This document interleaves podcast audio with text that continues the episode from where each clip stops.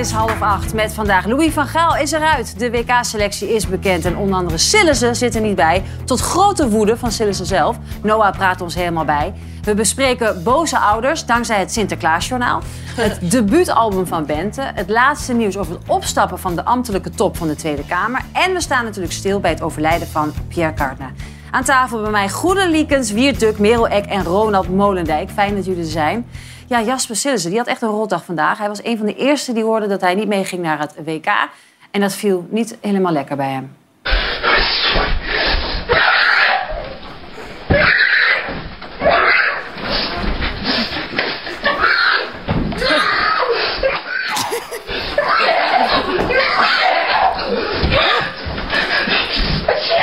Ik kan wel meevallen. Ja, dit meevallende woede, het duurde een beetje lang, hè? Ja, het duurde echt, Ik, ik was lang. geweest. En heb jij Dolf Jansen al gesproken, telefonisch, Wiert? Eh, nee, maar eh, die staat morgen bij ons in de krant. Dus die heeft eh, morgen krijgt die spreekrecht bij ons in de Telegraaf over al zijn grieven. Zullen we even kijken wat jij woensdag zei bij VI? Ja.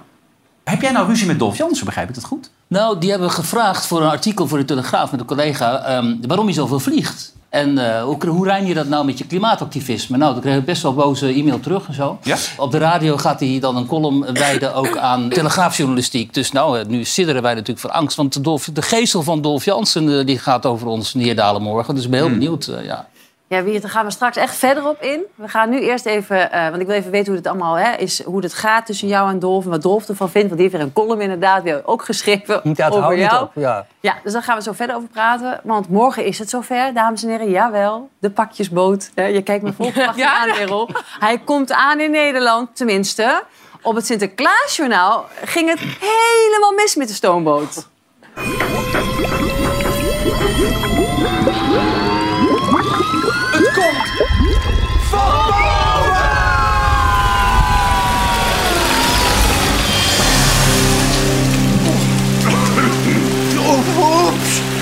Was niet de bedoeling.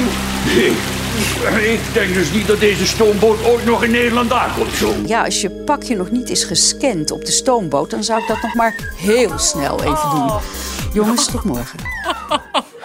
Ik zie ja, ik moet nog meer lachen. En ik heb twee kinderen, hè. Ik ben zo'n slechte moeder, maar ik lig dan helemaal dubbel. Maar dit is paniek.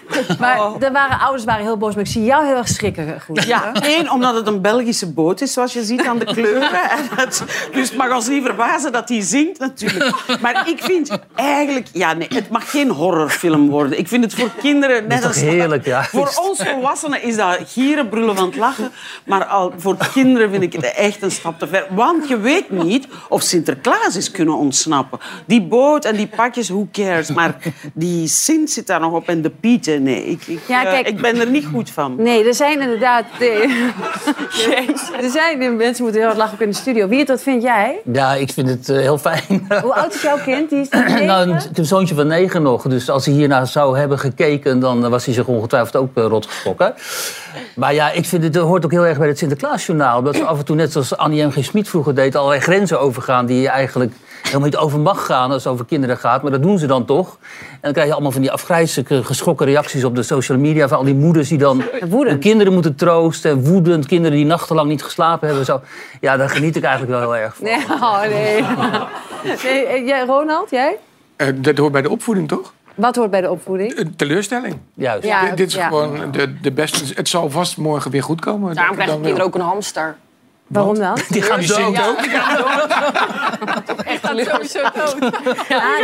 Kijk, de NTR, de, kijk, de, naar aanleiding van deze uitzending heeft de NTR natuurlijk wel even moeten reageren. eh, om de jonge kijkers, maar vooral ook om, om ouders gerust te stellen. Want zij zeggen dus ook tegen de ouders die dus best boos zijn en tegen de kinderen. Tot nu toe heeft Sinterklaas altijd een oplossing gevonden voor de problemen waarvoor hij zich eh, gesteld ziet. Dus wij vertrouwen bij het Sinterklaasjournaal erop dat hij het deze keer weer zal doen. Dus het- waarschijnlijk komt hij morgen wel aan. In, Maar eh, Ja, misschien ook- in Lampedusa als een soort vluchteling of zo. Met een gezonken schip. Dat kan ook maar, Ja. maar, maar heel- staat die Frontex-boot klaar om hem op te pikken. Dat is geen De- probleem. dan. deze grap gaat dan misschien wel weer wat te ver. Ja, gaat hè? wel heel verder, hoor. Ja, deze gaat... Maar wat er vandaag eh, in het AD ook verscheen... waren ouders die eh, dus bewust hun kinderen vertellen... dat Sinterklaas gewoon helemaal niet bestaat. Om het voor te Naar aanleiding van het zinken van de boot. Nee, Oh. dat is gewoon een nieuwe, niet een nieuwe beweging. Er zijn gewoon ouders die kiezen ervoor om helemaal niet mee te gaan in het verhaal van hij. Weet je, dat je dus het fantasieverhaal niet in ere houdt, dat je het gewoon vertelt. Wel meedoet aan de pakjesavond en zo, maar wel vanaf het begin. Ja, waarom? Nou ja, je ontneemt die kinderen gewoon de mogelijkheid om in een mythische figuur te geloven, Ja. jarenlang. En daarna uit te kijken. En dan ga je een beetje vertellen dat die, dat die Sinterklaas niet bestaat. Want dat- dat is omdat jij vanuit je volwassen context vindt dat die kinderen dat maar niet, daar maar niet moeten, in moeten geloven. Omdat de teleurstelling zo groot gaat zijn als ze een jaar of tien zijn. En ik ga mijn zoontje vertellen, ja, die Sinterklaas die bestaat. ook. Dus, ja, sommige ouders ze doen het ook om de stress te voorkomen. Want sommige kinderen ervaren dus ook heel veel stress in die. Ja, nee, jullie lachen, maar die ervaren gewoon best veel stress in die Oh, ja. drie weken. Slecht slapen. eh, ja, nee, ja, jullie la- lachen. Is, nou, Ja, maar het leven wat we net hoorden zit toch vol van dat soort Ja. dingen. Teleurstelling, stress om iets anders. Wat ik wel... Ik begrijp wel dat mensen denken, oeh, de vertrouwensband. Maar sorry, wij liegen toch een klein beetje tegen onze kinderen als we zeggen... Wat een prachtige tekening. Ja, ik zie helemaal dat het mama is die erop staat. Nee, het trekt eigenlijk op niks. En we zeggen toch dat het een prachtige tekening is. Ik denk wel dat je moet uitkijken met angst aanjagen. Wat ze destijds bij ons zeiden. Een zwarte piet gaat je in een zak en meenemen. En, je gaat, en de roe. En je, dat je daar heel erg moet mee uitkijken. Maar als je daar- Maar als nou- psycholoog zeg ik, ga echt waar. doe Maar als je daarover moet uitkijken, vraag ik me überhaupt af waarom dat je mensen mee naar de kerk neemt. Want daar zeggen ze gewoon, er is een gat in de grond. En daar eh, komt het helemaal niet meer goed. Nou ja, en wat ze allemaal op eh. YouTube Ja. zien en zo natuurlijk. eh, dat is heel wat angstaanjagender dan Zwarte Piet of Sinterklaas. Meer, begrijp Nee, maar jij? Nee, maar, niet onterecht angst gaan aanjagen. Voor die, die, die Sint is niet boosaardig. maar mag ik dan wel pleiten voor het feit dat, het, dat ik drie weken gewoon heel lang vind duren? Die man komt morgen aan en 5 december, dat is drie weken. Weet je, drie weken lang heb ik die kinderen om vijf uur 's ochtends aan mijn bed staan, hè? Als ze die schoenen hebben gezet. Ook dat is een kwestie van opvoeding. En zo commercieel. Nee, maar neem het zo commercieel. Die Nee, maar je kan ook gewoon zeggen, tot zeven uur is mama en papa even niet... Ja, eh, alsof ze dat doen. Die komen hun bed uit, die zijn helemaal excited. Maar waarom moet dat drie weken duren? Toch, kan toch ook wel na twee weken? Dat vinden we toch ook leuk? Ja, dat zou kunnen. Maar ja, geef die kinderen drie weken feest, lijkt mij. En dan eh, moet je ze maar wat later naar bed brengen. Dan slapen ze wat langer en zo. Dus, eh, Nou, wij hebben, een, wij, wij hebben eh, eh, een stelling natuurlijk hiervoor ook even bedacht. Het is slecht om tegen kinderen te liegen over het bestaan van Sinterklaas. En we hebben Thijs met deze stelling even op pad gestuurd naar Hellevoetsluis. Ik ben in het schitterende Hellevoetsluis. Als het goed is, komt hij morgen hier aan, mits ze de boot boven water hebben getakeld. De stelling luidt in ieder geval: Is het slecht om te liegen tegen kinderen over het bestaan van Sinterklaas? Ik denk dat het wel slecht is eh, eh, om te liegen. Eh, over het bestaan van Sinterklaas denk ik niet. Nee, je moet niet liegen. Nee.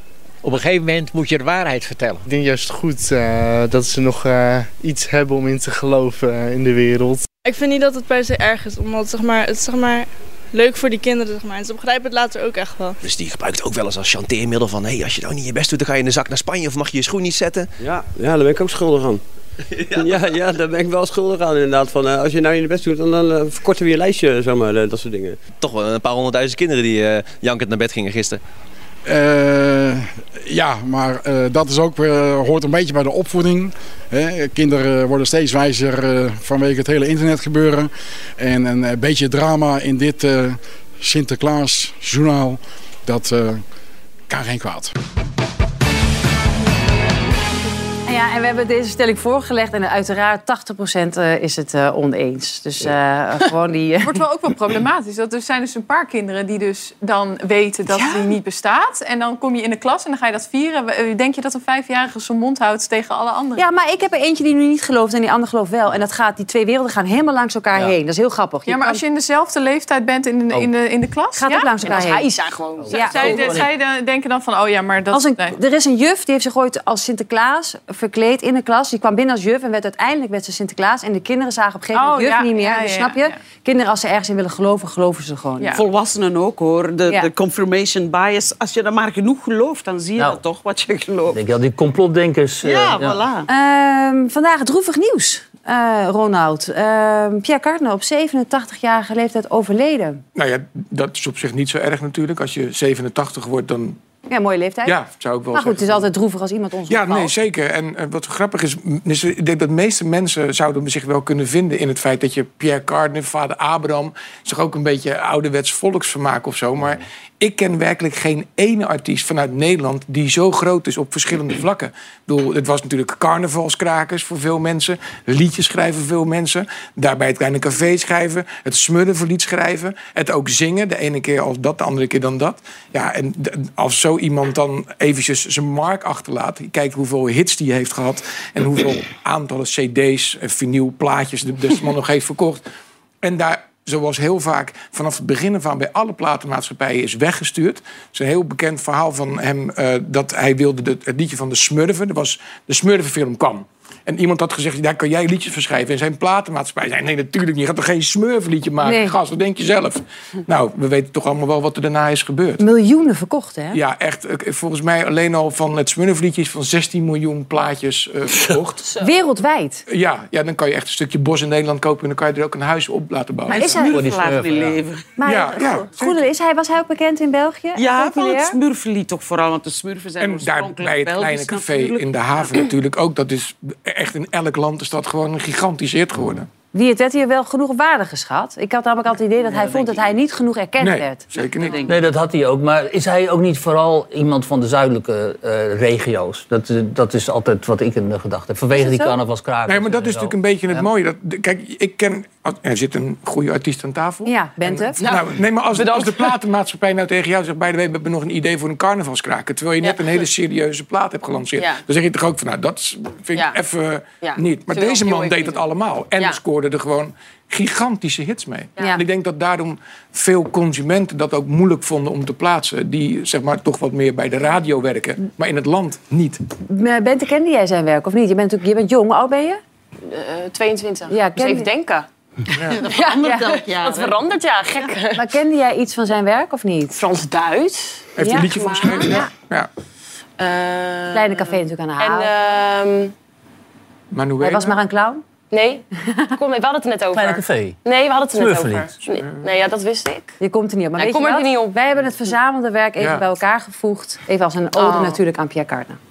Vader Abraham had zeven zonen. Waar komen jullie toch vandaan? Waar de smurfenhuisjes staan. Daar in dat kleine café aan de haven.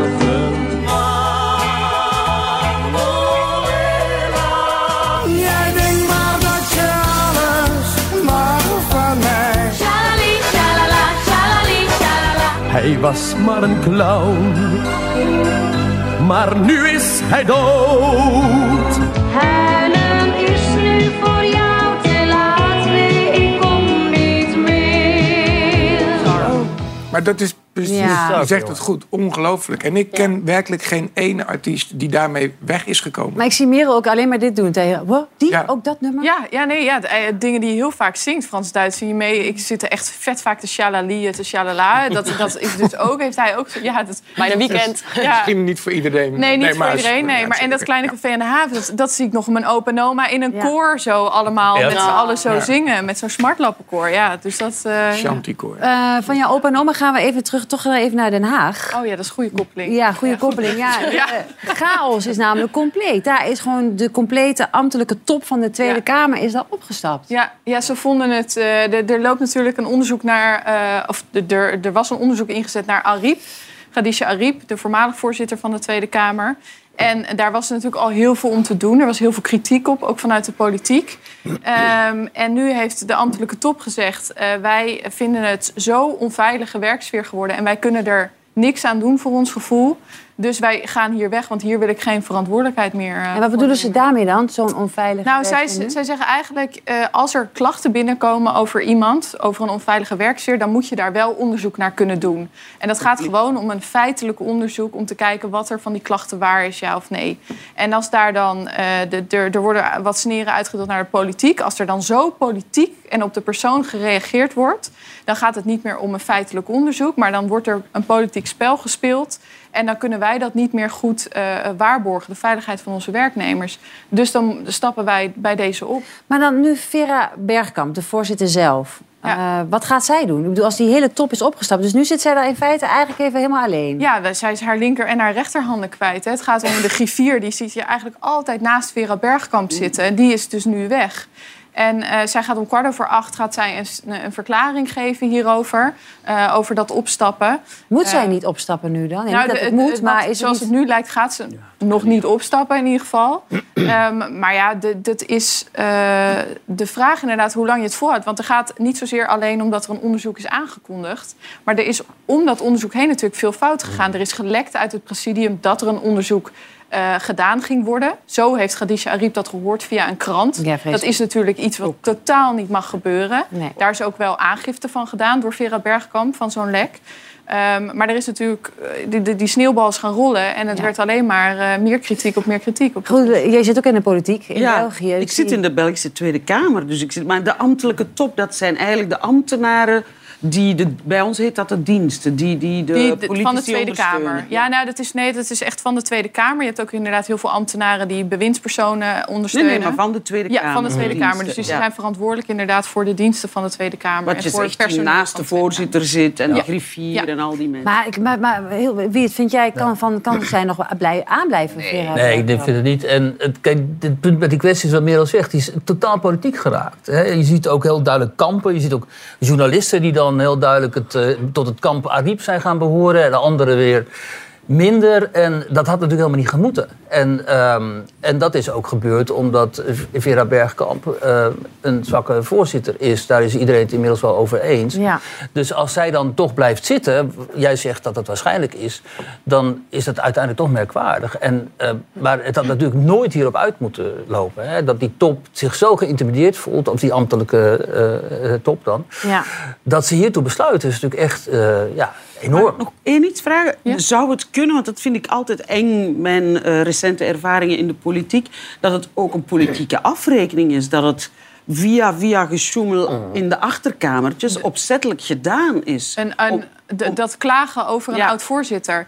Ehm, dat, dat zei de oud-voorzitter wel. Die, gaf, die zei gelijk, dit is een mes in mijn rug. Een zegt dat ja, zelf, ja. Ariep zegt dat zelf. Het is een politieke afrekening. Alleen eh, wat er wel is, er zijn anonieme klachten binnengekomen. En het presidium, dus de, ook de ondervoorzitters... eh, die zijn van verschillende partijen. Die hebben wel unaniem ingestemd met een onderzoek. Dus die zagen ook op dat moment reden genoeg... om een Ja. onderzoek in te stellen. En nou, onveilige werkzaam. ja, en er is Ja. wel nu wat gesteggel in dat presidium weer over of dat nu nog wel door moet gaan, omdat er zoveel kritiek is. Maar kwart over acht zeg jij, komt Vera. Bergkamp zelf met een verklaring... en dan horen we of ze misschien aanblijft of dat ze ook vertrekt. Ja. Maar in elk geval met een, met een antwoord op wat er nu zo, zojuist vanmiddag is gebeurd. Wiert, vandaag een hele belangrijke stad in Oekraïne, Gerson, is heroverd. Eh, wat betekent dit moment in de oorlog? Nou, dat betekent symbolisch heel veel. Omdat Gerson was eigenlijk de enige regionale hoofdstad... die de Russen in hand hadden gekregen sinds de invasie. Bovendien is dit eh, opnieuw een eh, grote slag voor eh, de Oekraïners... omdat ze eerder al de Russen uit de regio Kharkov hadden verdreven.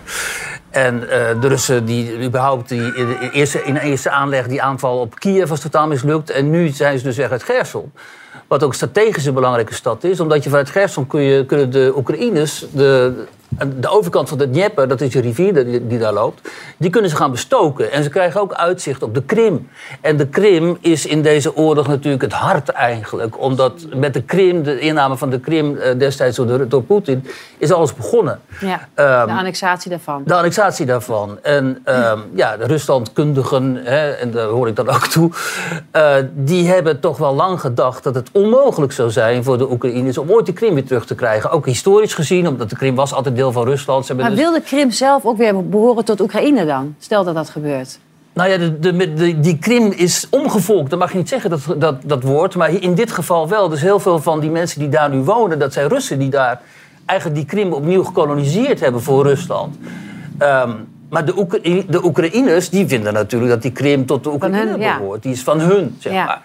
En ehm, nu gaat het dus om dat Zelensky heeft gezegd... ja, luister, eens, wij willen deze oorlog tot het einde voeren... en er hoort ook eh, de teruggave van de Krim bij. Maar er is dus dat ook- is zijn inzet uiteindelijk. Maar er, is ook een, een, er zijn beelden online gekomen van een, van een brug die opgeblazen is. Ja. Waar je gewoon, daar, weet je, dit, daar Dat is die daar- brug over de rivier. Hier zien we volgens mij de, de Russen onder de brug weer eh, vertrekken. Ja. En je kan, ja, dit zijn wel. eh, Wat dat is die dit? brug. Is dit een strategische... En er is dan de vraag, wie heeft die brug opgeblazen? Want die is vrij cruciaal natuurlijk. Nou ja, eh, we denken dus dat de Russen die hebben opgeblazen... dat die Oekraïners die Russische militairen niet zouden kunnen achtervolgen. Ja. Maar we weten niet zeker, want het kan net zo goed zijn... dat de Oekraïners hebben opgeblazen... op dat die Russen zich niet konden verwijderen. Want je ziet dus nu dat ze over zo'n pontonbrug eh, moeten vluchten. En er zijn verhalen dat daarbij heel veel Russen zijn omgekomen. Dus gewoon, zijn verdronken. Eh, alleen rond, vooral rond Gersel, moet wel even goed duidelijk maken... is eh, enorm veel eh, propaganda van beide kanten eh, de afgelopen weken ontstaan. Dus we weten niet precies, omdat we niet echt onafhankelijke berichten vanuit, die, dat slagveld krijgen, wat er nu precies gaande is. We weten alleen dat we daar die Oekraïnse vlag zien wapperen nu in Gerson. Dat die Oekraïnse militairen worden verwelkomd door mensen die daar wonen. Maar dit is natuurlijk niet wat Poetin wil. Nee, de- maar ja, eh, Nee, maar al, dit- al nee, een maar groot aantal maanden eh, gebeurt daar in Oekraïne niks van wat Poetin zou willen. Ja. En, Weer een eh, tegenslag dus. Voor Weer ja, een ernstige tegenslag. En zo langzamerhand doemt natuurlijk de vraag op welke scenario's hij nog heeft. Hè? Ja, dus de opties. Welke opties? Of hij, kijk, hij gaat nooit toegeven, wij verliezen die oorlog. Dat, dat doet hij niet. Dus dan, als hij zou toegeven, verliezen die oorlog... dan zou hij naar de onderhandelingstafel willen gaan. Maar dan zeggen de Oekraïners, ja, dat willen wij nu niet... want het gaat ons veel, veel te goed. Dus moet hij gaan denken, ja, wat heb ik nu nog aan militaire middelen... om die Oekraïners terug te dringen? En heeft dan een aantal keren natuurlijk gedreigd met nucleair wapen. Ja. En hij kan... Kijk, als hij die dreiging wil ma- waarmaken... is zo langzamerhand wel het moment gekomen... hoe pervers dat ook klinkt... om een tactisch nucleair wapen in te zetten daar in Oekraïne. Maar misschien is hij toch te bang dat het Westen dan echt ingrijpt... en dat wij, wij hier zeggen, ja, dit is zo mooi geweest... nu vernietigen we gewoon die Russische militairen. Want dat kunnen wij, hè. We kunnen gewoon... Die, Ja. die Russische leger is geen partij voor ons. Hè. Heb je nog meegekregen van de Amerikaanse president Joe Biden? Ja, die vergiste zich... eh, ja, die versprak zich. Ja, helaas. Dus, hij vroeg Ja. zich ook af of de Russen Ja. zich eh, terug gaan trekken. the Maar, context is that whether or not they're pulling back from Fallujah, and the, I mean from the the The the city of Kherson. Hij heeft een beetje in het verleden, hè, Biden. ik dacht, Ja. misschien heeft het ook gewoon heel druk gehad natuurlijk met die tussentijdse verkiezingen. en, eh, Hij is gewoon een ja. beetje moe. Hij Er is er een plaat eh, ooit gemaakt, een danceplaat, waar Ronald Reagan heeft gezegd: We begin bombing in five Ja, minutes. Het ja. was dan zeg maar nog even als grapje voordat de camera aanging. Ja. Dat had de geluidsman opgenomen. Oh. Dus ik denk dat je hier wel een hit van kan maken. Ja. Ja. Maar, ja, het is natuurlijk wel eh, tragisch dat wij in deze tijd waarin een oorlog wordt gevoerd, hè, sinds de Tweede Wereld de grootste oorlog op Europees grondgebied, Ja. dat wij met eh, deze Amerikaanse leider te maken hebben, omdat hij natuurlijk veel te zwak is. Terwijl de Russen hebben in Poetin eh, op zichzelf een krachtdadig leider, hè, wat je er ook van vindt. En de Chinezen in Xi Jinping ook. En daar hebben we mee te maken. En En dan- dan hebben wij, zeg jij, Biden als het beste. ja, en eventueel als alternatief voor Biden eh, Donald Trump. Ja. Dus, ehm, Nou, voordat we helemaal in de Amerikaanse en de Russische politiek verdwijnen, wie het wil. Want ik wil ook heel graag nog even met je praten over dat moddergevecht met Dolf Jansen, waarin jij Oh, oké, ja, dat is verzeild bent geraakt. dat is een ook mooi oorlog, voor, hè? hoor. Van het ene naar het andere slagveld. Want morgen komt er een artikel uit de Telegraaf van jouw collega's. Daarin wordt hij aangehaald als een hypocriete klimaatactivist. omdat hij zelf heel vaak het vliegtuig zou nemen. Want, Ja. want Dolf is gewoon kritisch over vliegen. Ja. Hij zegt dat is slecht voor het milieu. Jullie zeggen dan, jullie hebben een lijst samengesteld van mensen die heel veel vinden van, van, van, van, ehm, van klimaat. Maar dan ondertussen zelf geen echt schone handen hebben. Ehm, ja, Dolf is boos. Dolf is daarover geïrriteerd. Ja, nou ja, wel, kijk, vanwege die klimaattop in eh, Egypte dachten wij... laten we eens tien prominente Nederlanders vragen... die zich heel erg inzetten voor het klimaat en duurzaam leven en zo... eh, waarom ze eigenlijk zoveel vliegen of in een huis wonen met energielabel F of G en zo. Want dat bleek zo te zijn. Want je, vaak als je kijkt naar die, de Instagram-accounts van die klimaatactivisten... dan zie je vooral die jongeren, die zijn overal geweest ter wereld. Hè? Echt op plekken waar jij en ik nooit geweest zijn. Daar zijn ze dan. Wat doen ze daar dan om uh, actie Op vakantie. Gewoon voor, hè, lekker. En dan komen ze terug in Nederland. Ke- Ketenen ze zich vast aan een vliegtuig, wat er maar gewoon even niet meer op Welke zijn. andere, Weet je? welke andere prominenten waren er, stonden er op de lijst? Ja, nou ja, dus, eh, dus we hebben Rob Jetten, die had ook zo'n Instagram-account. hè, Die was overal ter wereld ook. Dus we hebben Rob Voor zijn Jetten, werk eh, waarschijnlijk ook? Nee, gewoon met vrienden op vakantie toen hij nog in de kamer zat. Ik wil onze, kijken. minister, onze minister had daar een heel goed antwoord op. Die zei, ja, maar ik doe, je hebt carpoolen, ik doe aan planepoolen. Dat vliegtuig gaat toch? Terwijl wij Nou ja, dat, natuurlijk is, al- nou ja, dat is dus heel grappig. We hebben de Sander Schimmelpenning, die jullie ook wel kennen, gevraagd. Waarom, waarom vlieg jij twintig keer per jaar naar Zweden, naar je vriendin? En ondertussen zit je naar ons te wijzen, we mogen niet vliegen. Die zegt ook, ja, dat vliegtuig vliegt toch wel, of ik er nou in zit of niet. Laten we even gaan kijken naar de reactie van Dolf. Het stuk klinkt als journalistiek, maar is natuurlijk iets anders. De premisse is als je wel een duidelijke mening over de klimaatcrisis hebt, maar zelf ook wel eens dingen doet of hebt gedaan die schadelijk zijn, moet je je mond houden. Uitroepteken. Dat is natuurlijk van een domheid die bijna niet te bevatten is, al is het maar omdat in dat geval niemand in dit land en ongeveer niemand in het volledige rijke Westen ooit nog iets over duurzaam klimaatbeleid zou mogen zeggen. Oh ja, triest excuus voor een journalist Wiert Duk vond gisteren tijd om in Vandaag Insight verzinsels over mij, waar ik zijn collega netjes en feitelijk over geantwoord heb, gewoon integraal te herhalen. Met als bijzin dat ik een lange mail stuurde, hij bedoelt hoor en wederhoor, die hij aansluitend volledig negeert, en dat hij vandaag zit te sidderen bij de radio. Maar heel even, Wiert. Als Stel, hè, eh, eh, mag je dan niet volgens jou... ehm, weet je, je- ook al vlieg je... Ja. Maar dan mag je toch nog steeds een punt maken over het klimaat. Het is toch niet zo dat je alleen maar een wortel hoeft te eten... en slaten eh, mag eten. Dat je dan, Nee, dat je dan kritisch wel- mag zijn over het klimaat. Weet je? Want het gaat natuurlijk over een, over een grote verhaal. Tuurlijk. We hebben een probleem als het gaat om... Ja, maar het is wel practice what you preach. Hè? Kijk, mensen zoals eh, Dolph Jansen en zo, die lopen echt voortdurend de hele tijd 24-7 andere mensen de les te lezen. En vaak mensen die één keer per jaar of zo een keer naar Blanes vliegen of zo, of naar Mallorca of weet ik veel wat, en de rest van het jaar gewoon keurig thuis zitten, omdat ze het geld niet hebben om zoveel te vliegen. Terwijl deze mensen die wij hebben benaderd, die hebben allemaal gevulde zakken, die kunnen vliegen zoveel ze willen. Dat doen ze dan ook. En dan gaan ze tegen het pleb zeggen, ja, maar jij mag niet vliegen. Nee, ja, niet ja, nee, dus ik, ik snap je punt. Het is inderdaad hè, het, het is hypocriet. hè, dat is zeker. Maar, maar nu gaan we wel voorbij aan de echte discussie, Maar het toch? is een beetje- het is een beetje Snap je? links. Dat heb ik ook. Ja, maar die voeren we elders. Hè? Die Ja. voeren we even niet in dit stuk. Maar die echte discussie is natuurlijk een discussie die we moeten voeren. Ja, maar wat wil je bereiken om het hypocriete aan te wijzen? Dat is mij, weet je, ik Nou, misschien dat ze minder gaan vliegen. Hè, Wie weet. Ja, maar, nee, maar, dat is dan een druppel op een groeiende paard. Maar weet je, wat, wat heeft het voor zin om nu van te gaan wijzen... jij bent hypocriet en jij bent... Wat hebben Weet wij je wat ik, ja, ik vind daar wel belangrijk in dat je eigenlijk aantoont... Als je die, die boodschap die zij hebben is zeer belangrijk. En we Ja. Moeten allemaal iets gaan doen.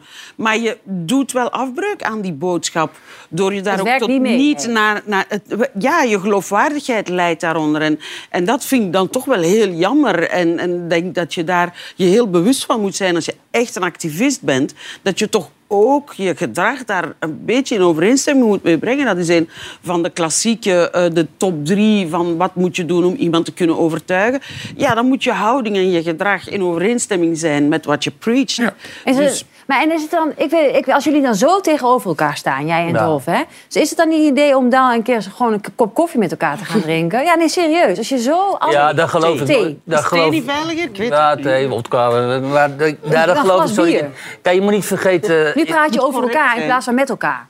Ja, maar er praten heel veel mensen over mij permanent op sociale media. En Ja, maar dan kan je die noemen mij van alles en nog wat. Ik kan niet met al die mensen tegendrinken. Nou ja, maar met Dolf is het natuurlijk wel gewoon, nu is het echt over elkaar. En dan kan je, nou goed, ik stel het alleen maar voor. Nee, dat wel, nou ja, ik wil naar Noah ook, hè? Ja, sorry. Ja, maar ik vind het juist wel fijn. Want ehm, doordat het zo in stellingen zit... word je zelf wel een beetje getriggerd om er ook een Om soort... na te denken. Bij een dit is een beetje links lullen, rechts vliegen geworden. Ja, ik ben ook niet zo van het poldermodel. Dus Nee. eh, nee, niet meer... Maar heb je moet Dolf gevraagd, heel, heel kort nog, heb je Dolf gevraagd om hier dan Nee, dat we hebben niet gevraagd om hier aan tafel te komen zitten. Dat is een goede. Dat is wel jammer. Oeh, geen wederhoor, Oh, hebben we wel, hoor ik net. We hebben hem wel gevraagd. Oké. Ja, wat was zijn antwoord? Even in mijn oor.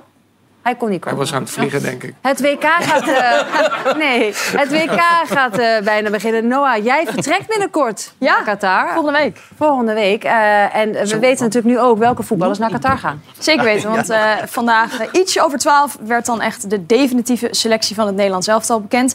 Dat werd gedaan aan de hand van een filmpje waar niemand minder dan Louis van Gaal natuurlijk de hoofdrol in speelde. En dit is de selectie. Justin Bijlo. Virgil van Dijk. Jeremy Frimpong. Savi Simons. Wout Weghorst. En met deze selectie kunnen we misschien wereldkampioen worden. Ja, onze schoolmeester. Eh, veel namen die we natuurlijk al eh, verwacht hadden. Virgil van Dijk, Frenkie de Jong, Nathan Ake, Jurien Timber. Maar ook twee namen die nog niet eerder waren opgeroepen. Jeremy Frimpong en Xavi Simons. 21 en 19 jaar. Ja, de meest opvallende naam dat was toch wel die van Jasper Sillissen. De keeper gaat niet mee naar het WK. Ja, en als pers zijnde, dan wil je natuurlijk aan Louis vragen... waarom is dat dan? Waarom gaat Jasper niet mee? Maar dat ging lastig. Ja. En jullie eh, waarschijnlijk hebben allerlei vragen waarom die en die en die anderen er niet eh, bij staan of zijn geselecteerd, daar ga ik geen antwoord op geven. Ja, het was weer, het was weer genieten vanmiddag. Ehm, uiteindelijk gaf hij er wel antwoord op na een paar vragen. Eh, hij vindt Jasper gewoon niet in vorm. Ehm, hoe ver denken jullie eigenlijk dat het Nederlands elftal gaat komen? Ik vraag het eerst aan Goedelen. Ja, zoals altijd worden jullie weer kampioen. Ja, natuurlijk. In tegenstelling tot België, die er Ja, altijd vanuit gaan... Goh, misschien halen we de tweede ronde wel. Wauw, wauw, wauw. Terwijl wij natuurlijk op de wereldranking, laat ons eerlijk zijn... toch op nummer twee nog altijd staan. En Nederland op acht of zoiets. Ietsje Ja, ook ja, niet zo. Nou ja, ik wil het maar even gezegd. Ja, nee, Ja, nee, duidelijk. Point taken. Eh, Merel, wat denk jij? Oeh, ik ben best wel somber gestemd. Misschien net de poolfase door. Nou, dan gaan we maar even naar Louis Vergaal luisteren, want die gaat natuurlijk voor het hoogst Voor de finale, ja. Uw doelstelling is minimaal kwartfinale halen. Dus heb ik het dan goed begrepen? Wereldkampioen. Ik wil wereldkampioen worden en mijn spelers ook. Oké. En als ik die foto's zie, dan denk ik, godverdorie, dat zijn mijn jongens. Ja, dit was denk ik echt de langste persconferentie ooit met Louis van Gaal. Hij stond werkelijk ieder medium te woord. En hij gaf ook heel eerlijk antwoord op de vraag... Ja, hoe heb je nou al die afvallers gebeld? Ik heb ook nog rekening gehouden met het feit dat wij Engelse spelers hebben. Die, of Nederlandse spelers die in Engeland spelen. Maar ik neem aan dat jullie dat wel begrijpen. En dan is het uurverschil ook nog aanwezig. Maar toch heb ik naakte spelers gezien omdat ze nog in bed lagen. Ja, heerlijk. Ik heb even naast zitten. Hij heeft het dus over Nederlandse spelers die in de Premier League spelen. Nou, van de afvallers zijn dat er twee. Dat zijn Sven Botman van Newcastle United en Pascal Struik van Leeds United. Nou, ik gok gewoon dat het Sven was. Want dan ziet het er zo uit. Dat vindt Leonie ook leuk. Kijk. Oh, dan zag het er zo uit met Louis. Met Louis. Oh, vreselijk dat Ehm, ook bij de andere landen druppelen de selecties langzaam binnen. Ja, dat levert bij sommige spelers natuurlijk verdriet op, maar bij anderen heel veel blijdschap. Bruno Guimarães. Neymar, PSG.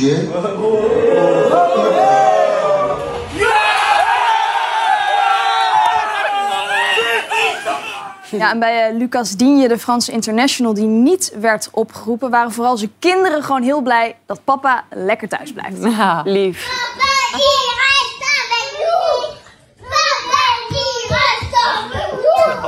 Ook lullig. Ja, dankjewel Noah. En veel plezier hè, in Qatar. We zien jou later weer terug. Heel veel plezier daar. Bente, jouw pols. eh, Laat die eens even zien. Waar heb jij die tatoeage van jou? eh, Het is echt zo erg. Wat dan? Nou, eh, ja, het- Je hebt, hem, je hebt je pols laten tatoeëren. Ja, maar het is echt heel erg mislukt. Ik durf bijna niet te zeggen, omdat ik het zo zielig vind voor die tattooartiest. Maar ik ga binnenkort even naar hem toe om het te fixen. Maar ja, hij is gewoon een beetje... Wat is er? Maar hij is bijna niet te zien. Nee, dat is het ding. Je, je, hebt, je hebt je, ta- je, hebt je pols laten tatoeëren bij Lubach. ja. Voor een miljoenenpubliek. Ja. Met de datum 11-11-2022. Dat, Ja. is de, dat is vandaag. Dat is vandaag, vandaag. is de grote dag dat je debuutalbum uit is. Vandaag is echt mijn lievelingsdag ooit. Is het je lievelingsdag ooit? Ja. Waarom is het zo belangrijk voor jou? Eh, nou, als kind droomde ik gewoon altijd echt heel erg eh, van een album maken ooit. Als kind al? Ja, en dat zag ik echt als eindstation. Van als ik dan een album heb gemaakt, dan heb ik het gehaald en dan eh, heb ik het gemaakt. Nou, dat voelt nu heel erg als een begin. Ja, ik net zeggen. Ehm, dit is het begin ja. toch? En ik ben ook helemaal nog niet groot. dus ik denk later als ik dan echt groot ben, dat ik hierop terugkijk en dat dit echt een heel mooi bundeltje is van.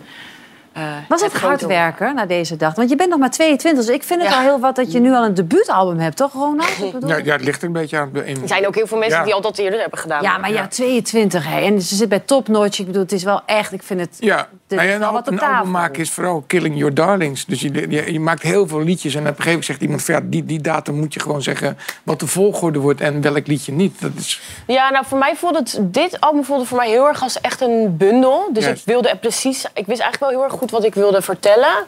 Omdat ik ook heel erg wist wat ik voelde of zo, het afgelopen jaar. Maar wat wilde je heel graag vertellen dan? Nou, het is dus wat ik, het is echt een bundel van, van het volwassen worden of zo. En wat er allemaal bij komt kijken. En eh, ik leef best wel een soort vet leven. en daar zit- zitten hele verdrietige en hele blije dingen bij. En ehm, dat wilde ik gewoon heel graag vertellen. Omdat ik wel heel erg merk dat eh, liedjes echt verhalen zijn. Ja, en het is een heel persoonlijk album ook geworden. Ja. En je hebt ook echt mooie, mooie samenwerkingen. Ja. Waaronder met Typhoon en met, eh, met Tim Knol. Ja. Waarom deze twee? Ehm, ja, en Mo ook trouwens, Ja. maar die stond er al, dat, eh, dat was al. Ehm, nou, het- ook dat eh, was toen ik klein was, was ik zo fan van hun. En Tim is echt mijn held. Die, eh, ja, ik hou gewoon echt heel erg veel van hem. En heel ook van goed Glenn. muzikant. Bizar goed. En eh, kijk, daar heb je hem. En, maar weet je, ik, ik zeg het omdat ze ook iets voor jou hebben ingesproken. Nee. Ze hebben een boodschap voor jou. Hij is er. Je hebt er hard aan gewerkt.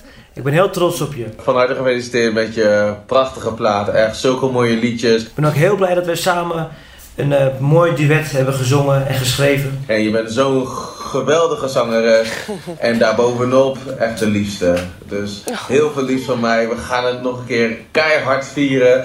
Maar voor nu, geniet van deze reis. Oh, lief hè? Wat ontzettend lief. Ja, echt mijn schatten. Het is een heel persoonlijk album geworden, zeg jij net al. Ehm, de titel heeft Als ik met de wind kon dansen. Weet je, wa- waar, waar staat het voor? Ehm, het lied zelf, als ik met de wind kon dansen, gaat eigenlijk over paniekaanvallen die ik sinds eh, een paar jaar heb. Ehm, en de wind is eigenlijk een soort synoniem voor eh, de paniek. Dus als ik dat zou kunnen controleren, dan zou ik het helemaal. eh, Heb je dat sinds een paar jaar? Ja, ik heb daar sinds een paar jaar wel heel erg last van. Hoe Ehm, uitzicht dat dan bij jou? Ja, ik denk dan gewoon echt dat ik dood ga. Maar dat ga ik helemaal niet.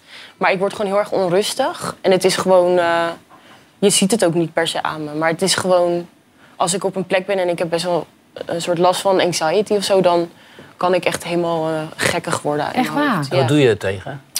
Nou, ik heb dus wel echt een soort topspeel ontdekt. eh, wat ik vroeger tegen heimwee gebruikte. Niet? Nee, nee. Eh, dat is rescue spray van de... Nou, ja, weet ik niet. Oh ja. Ja, Rescue Spray, Ja. Dat, dat is een heel Ja, dat is bekend... echt Presentatoren die... eh, Ja, nee, maar dat Ja. is natuurlijk ook een, het is een natuurlijk product. Ja. Waar je gewoon wat rustiger van Precies. wordt. Dat kunnen- geven ze ook soms aan kindjes Ja, die wat ja. onrustig zijn om te kunnen slapen. Ja, want ik had vroeger ook heel erg heimwee. Dan nam ik dat. Ja. Maar het is, ik doe voornamelijk probeer ik heel erg adem te halen. En mijn vriendje die kan ook mij heel goed rustig krijgen. En de mensen om mij heen die weten heel goed hoe ze ermee om moeten gaan. Maar het ge- gerelateerd aan optredens of niet? Nee, nee, nee, juist niet. Dus ik Ja, heb eigenlijk nee, heel vaak last van, eigenlijk behalve met zingen. ging dat net is, vragen, eh, hoe gaat Ja. het met je nu? Ja, goed. nee, het, nee, het gaat eigenlijk met zingen is eigenlijk het moment dat ik me altijd eigenlijk wel gewoon heel goed voel. En Ja. wat ik gewoon het allervetst vind. Maar is het dan ook niet vaak zo dat als je dan zo'n nummer schrijft... wat zo persoonlijk is, dat je ook iets probeert te vertellen aan de luisteraar?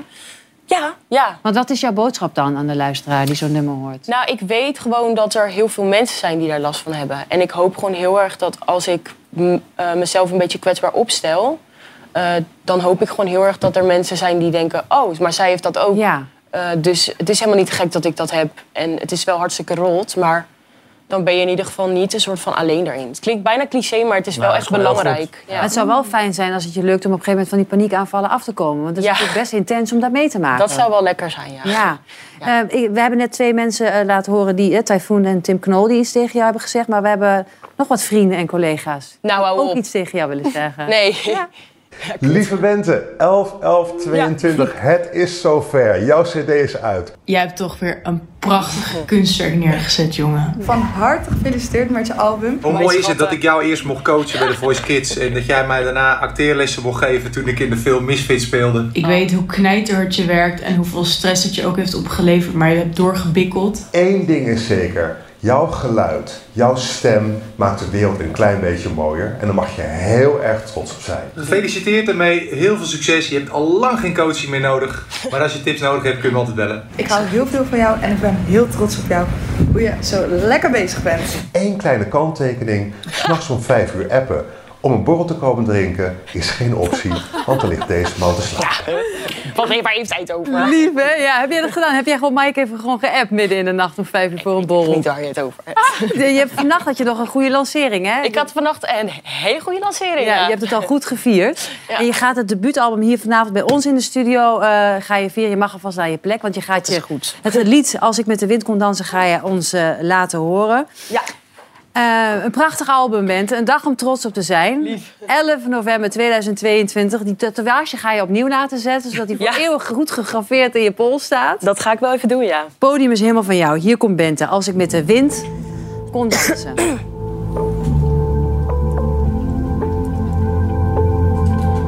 Het stormt in mijn hoofd. Het hagelt duizend woorden en het vraagt me veel te veel. Had mezelf eerst beloofd dat mijn lichaam mij zou horen, dat het doet wat ik beveel. En als mijn hart weer overslaat, ben je bang dat ik verander in de ban van al mijn angsten. Dus als je mij nu even laat, dan begin ik van tevoren en zal het vast weer overgaan. De muren komen op me af als iets mij stoort. Wil praten, maar ben bang dat ik mezelf niet hoor. Kan vluchten, maar waarheen? Ik zie de deur niet meer, kleur niet meer. Het is het lijkt alsof mijn angst de nacht beheert. Als ik met de wind kon dansen, hield ik vast met beide handen. Kon ik sturen wat ik voel en was ik nooit meer iemand anders. Als ik met de wind kon praten, zou ik zoveel. Moest het niet alleen, was het verleden gaan begraven. En dat neem ik uit kwalijk. En dat neem ik uit kwalijk. En dat neem ik uit kwalijk. En dan moest het niet alleen, was het verleden gaan begraven. En dat neem ik uit kwalijk. Dankjewel. Het album Als ik met de wind kon dansen is natuurlijk overal te koop en natuurlijk vooral te streamen. Welkom terug bij half acht. We hebben net eh, gekeken naar de persconferentie op een klein telefoontje van Vera Bergkamp. En de conclusie is? Eh, zij, ze blijft aan. Eh, ze roept de Kamer. Ze zegt dat het belangrijk is om onderzoek te doen. Dat als je bijvoorbeeld bij een hockeyclub meldingen krijgt... dat je dan ook onderzoek gaat doen. Dus ja, zo werkt het ook bij de Kamer. De klacht roept- moet serieus genomen de klacht worden. moet serieus genomen worden. En ze roept de Tweede Kamer zelfs op nu... om hier achter te gaan staan en zich uit te spreken... om het onderzoek door te laten gaan. Omdat je anders weer in dat politieke gesteggel blijft. Daar wil Dat ze uit. dat is wel opvallend. Als een Kamervoorzitter zich gaat, eh, vraagt aan de Kamer... om zich actief ergens eh, voor uit te spreken. Maar gaat ze niet in tussentijd even een stap terugnemen? Nee. Ook niet. Nee, zij, zij zegt ik heb duidelijk een taak en een visie op dit moment. Ik wil dat dat onderzoek doorgaat en dat er duidelijkheid komt voor de mensen die een melding hebben gedaan. Ze oogde wel vrij sterk, vond ik. En ze had een goed betoog, Ja, ze- toch? het leek in ieder geval alsof ze er flink klaar mee is eh, Ja. met alles eh, rondom dit onderzoek. Lijkt dat ze toch een ruggengraat heeft, zeg je eigenlijk. Eh, dat ze- heb je mij niet horen Nee, nee, zeggen. nee, dat zeg jij. Nee, Dat ze graag aan het eh, plus eh, kleeft natuurlijk, door niet op te Dat stappen. ze klittenband heeft als een ruggengraat.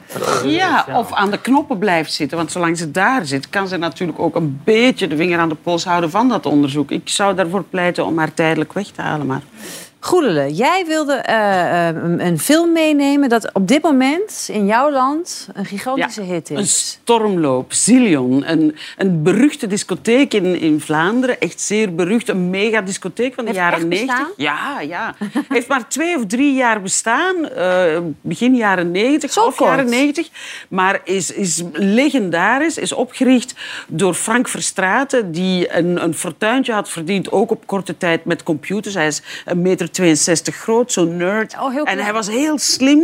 En, en hij maakte van die computers, waar achteraf van bleek dat er wel wat foefelaria, sjoefelaria, zoals we dat in Vlaanderen noemen. Dus Foefelaria? Sjoefelaria, bitterweeffraude, oplichting, Oh. eh, eh, st- stiekem dingen importeren die eigenlijk niet mogen en zo. Maar swat, hij werd geweigerd in een bepaalde discotheek. En toen zei hij, weet je wat, dan begin ik zelf een discotheek. En hij is de grootste discotheek van Vlaanderen begonnen ooit. Laten we gaan kijken naar de trailer. Soms vragen ze mij, Frank, wat als je het allemaal opnieuw kon doen? En dan zeg ik, de tijden zijn veranderd. De flamboyante en omstreden dancing-uitbater. Zillionbaas Frank Verstraeten blijft aangehouden. Ik spreek over de jaren 90. Toen kon alles. Nu kan er niks.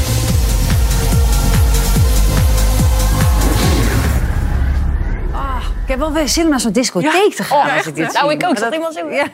Maar blijkbaar is dat heel populair terug hè, bij jonge mensen. Ik hoor het Ja. bij mijn kinderen ook. Wow, leuk. Is dat zo? Ja, 90. Ronald Modelijk, want jij hebt de gloriedagen ook gekend van de jaren 90 als DJ. De Now Wow, toch? Rotterdam Ja, ook. Ja. Nighttown, Roxy, Amsterdam. Ja, en dan vooral, jij vindt volgens mij trance music wat minder. Nee, dat is, maar ik ken de mensen en de discjockeys die er hebben gedraaid wel. Want die Maar kwamen ken wel, wel de tegen dezelfde platenwinkels... waar je vinyl, eh, grote zwarte schijven met muziek erop, ging kopen. ja. Maar jij kent Zillion. Dat is Ja, gewoon ja, echt ja. een fenomeen, een begrip. Ja, zeker. Ja, ja, ja. Maar kijk, in heel veel landen heb je zo'n fenomeen. Je hebt bijvoorbeeld in Duitsland Bergheim. Dat is een club waar je eh, ja, niet makkelijk binnenkomt. En daar komen dit soort verhalen heel erg vandaan. Maar er is ook ophef over deze film. Want het is niet alleen maar, oh, wat is een te gekke film. Er is ook echt wel wat schandalen nu. Ja, eh, er zijn rondom- twee schandalen. Je zag net die Miss België. Ze noemen haar naam niet. Ze heet in het echt Brigitte Callens. We weten allemaal, ze heeft een relatie gehad met die man. Eh, eh, er is van alles gebeurd in real life. En ze combineren dat natuurlijk met die fictie. Je hebt fictie en dan heb je van die sappige details die echt wel gebeurd zijn. En ze noemen haar in de film Vanessa, maar zij zegt ja, maar heel duidelijk gaat dit over mij. Dus zij wil nu een zaak aanspannen en zeggen van het is niet omdat je mijn naam niet noemt, iedereen weet dat het over mij gaat. En er zijn echt heel veel gelijkenissen dat je zegt, oeh, ja, je weet het duidelijk. Dat is één. En twee, eigenlijk is de film toch een soort ode aan.